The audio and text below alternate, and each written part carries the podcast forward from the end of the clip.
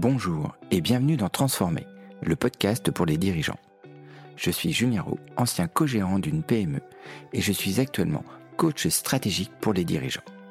J'accompagne les chefs d'entreprise dans leurs orientations stratégiques afin de gagner en clarté mentale sans renoncer à leur personnalité, ce qui est très important. Mon objectif est simple, vous faire consommer moins d'énergie dans votre quotidien de dirigeant et vous permettre d'atteindre vos objectifs. Bonjour et bienvenue. Je suis ravi de vous retrouver dans ce nouvel épisode. Et aujourd'hui, c'est encore un épisode un petit peu particulier car j'ai un invité.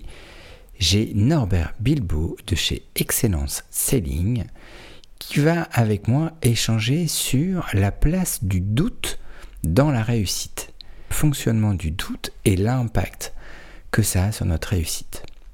Je vous laisse avec Norbert et je vous souhaite un très très très bel épisode. Et aujourd'hui, j'ai le plaisir d'être avec euh, Norbert euh, et on va regarder ensemble la place du doute dans la construction euh, du succès, mais aussi l'impact que le doute peut avoir sur votre échec. Alors, je vais laisser Norbert se présenter deux secondes et on va aller directement dans le sujet. Bonjour à tous, eh bien moi je suis euh, consultant, formateur et coach PNL euh, grâce aux formations de Julien et j'interviens en entreprise pour les aider pour passer de vendre à vendre cher. Donc vous avez compris, Norbert, c'est un vendeur par l'excellence.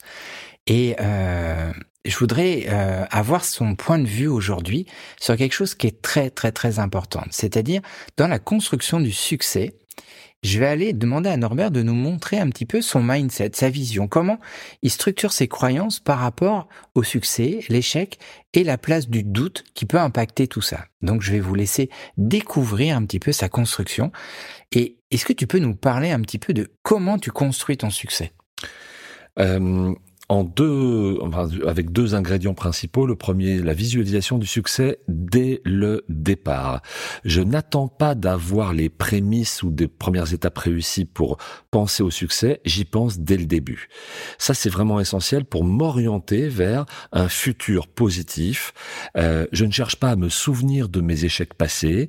Euh, je peux en avoir tiré profit, ça bien sûr, mais je ne me remémore pas. Ah bah ouais, j'en avais déjà raté deux la semaine dernière ou le mois dernier, eh ben ce coup-ci, tu vas voir ce qui va se passer. Non, ça va juste me tirer vers le bas. Donc, peu importe si j'ai réussi ou raté par le passé, chaque nouvelle affaire, puisque je suis dans le domaine commercial, est une nouvelle affaire. Je la démarre de façon vierge et euh, sans a priori particulièrement. Ça, c'est vraiment un premier ingrédient, le mindset orienté vers le succès dès le départ. Deuxième chose, j'ai commencé à l'évoquer, bah oui, des fois, ça marche pas. Moi, si je regarde ma statistique personnelle sur les 25 ans que j'ai fait des affaires, si j'ai gagné en gros une affaire sur trois, eh ben c'est pas mal. Et d'ailleurs, ça fait de moi plutôt un bon vendeur. Mais en réalité, qu'est-ce que je fais des deux tiers d'affaires que j'ai ratées? Je cherche systématiquement à en analyser les points de faiblesse pour en faire des axes de progrès. Et je n'hésite pas aussi à me piquer au vif avec des phrases du genre eh ben bravo Norbert franchement eh ben toi qui te prends pour le meilleur eh ben t'as vu ce que t'as fait alors tu fais quoi là maintenant pour repartir de l'avant? Et vous voyez j'utilise aussi peut-être peut-être un peu d'orgueil, de fierté que j'espère bien placer pour là aussi repartir de l'avant et me tirer moi-même vers le haut. Ce qui est intéressant dans ce que tu nous dis, c'est que tu remets au centre de tout ça ton système émotionnel. Oui, avec finalement un échec qui peut être des fois réellement douloureux. Mhm. Euh, je me suis totalement investi dans cette affaire, j'y ai travaillé pendant des jours, des semaines, des soirs, des nuits, et à la fin je me fais dégager, ça fait vraiment mal au cœur. Euh, mais pour autant, s'il y a bien quelque chose que je, ne ressens pas ou que je ne laisse pas rentrer, c'est bien le doute. C'est pas parce que j'ai raté une, deux, trois, dix affaires que ça veut forcément dire que je vais rater la onzième. Euh, comme je l'ai dit, chacune d'elles, je les aborde en redémarrant de zéro, en redémarrant vierge. Vous avez déjà joué au loto, vous avez déjà perdu au loto, ça veut dire forcément vous allez reperdre au loto. C'est exactement le même principe. On remet les boules dans la sphère, on fait un nouveau tirage et on voit bien ce qui sort.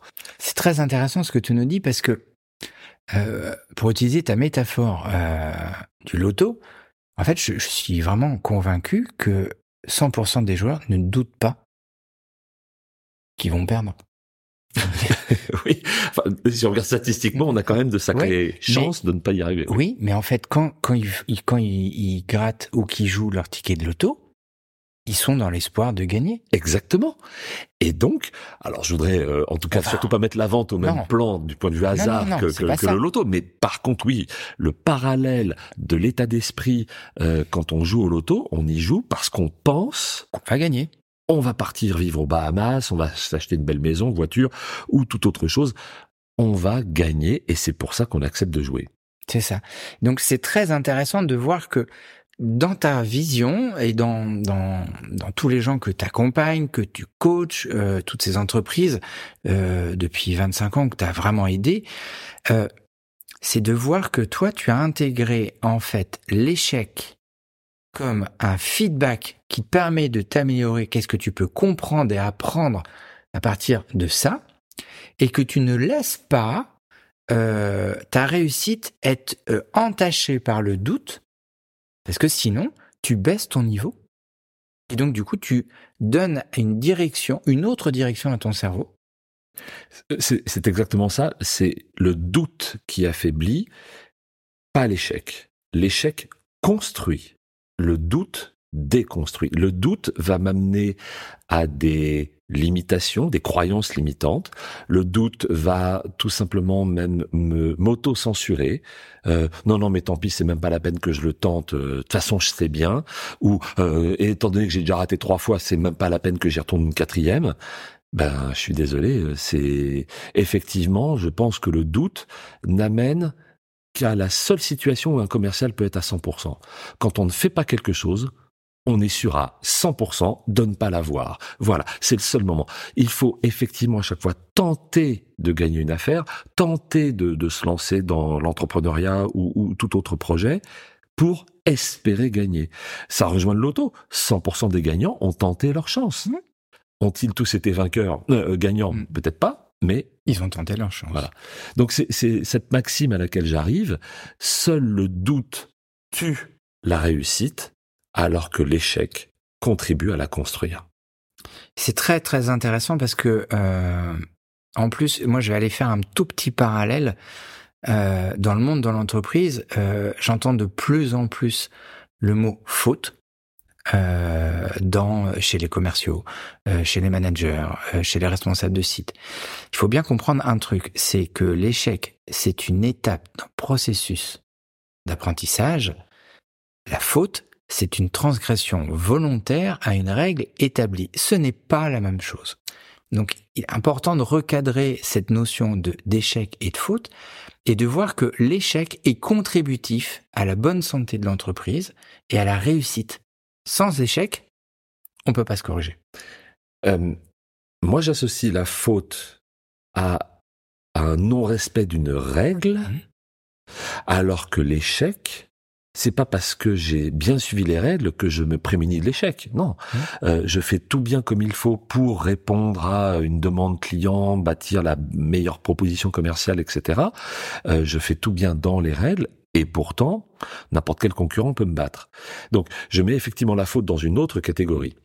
Euh, là où, par contre, il y a euh, une notion managériale très importante à considérer, c'est la tolérance à l'échec que les managers peuvent avoir ou pas.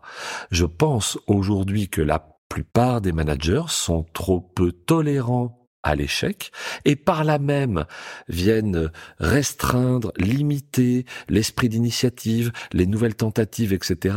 pour au contraire rabattre les euh, commerciaux ou tout autre salarié uniquement sur les fondamentaux, la bonne vieille phrase ah ben ouais hein, c'est le process, on a toujours fait ça comme ça et se rendre compte qu'en réalité on fonde le succès sur le respect des règles. Mais si on suit les règles, on n'a pas un succès, on évite simplement les fautes. Mm. Donc, c'est vraiment cette, double notion faute-échec très intéressant, Julien, euh, qui sont à la limite de la confusion. Mm. Je pense que plus on échoue, plus on se donne des chances de réussir, et bien évidemment en respect des règles, en évitant les fautes. Ça, bien sûr. Eh ben, euh, moi, je, je, trouve très intéressant cet angle de vue euh, qu'on a abordé aujourd'hui. J'espère vraiment que ça va clarifier des choses. Euh, dans la description euh, du podcast, eh je mettrai les coordonnées de Norbert. Vous pourrez lui poser des questions, vous pourrez le contacter si ça vous a passionné, parce que moi, son son mindset me passionne, euh, son excellence dans la vente me passionne, et euh, j'ai appris beaucoup. Je continuerai de beaucoup apprendre avec lui. Et si ça vous a plu, un petit pouce levé, un petit 5 étoiles, et puis voilà, je vous dis à très bientôt pour un nouvel épisode.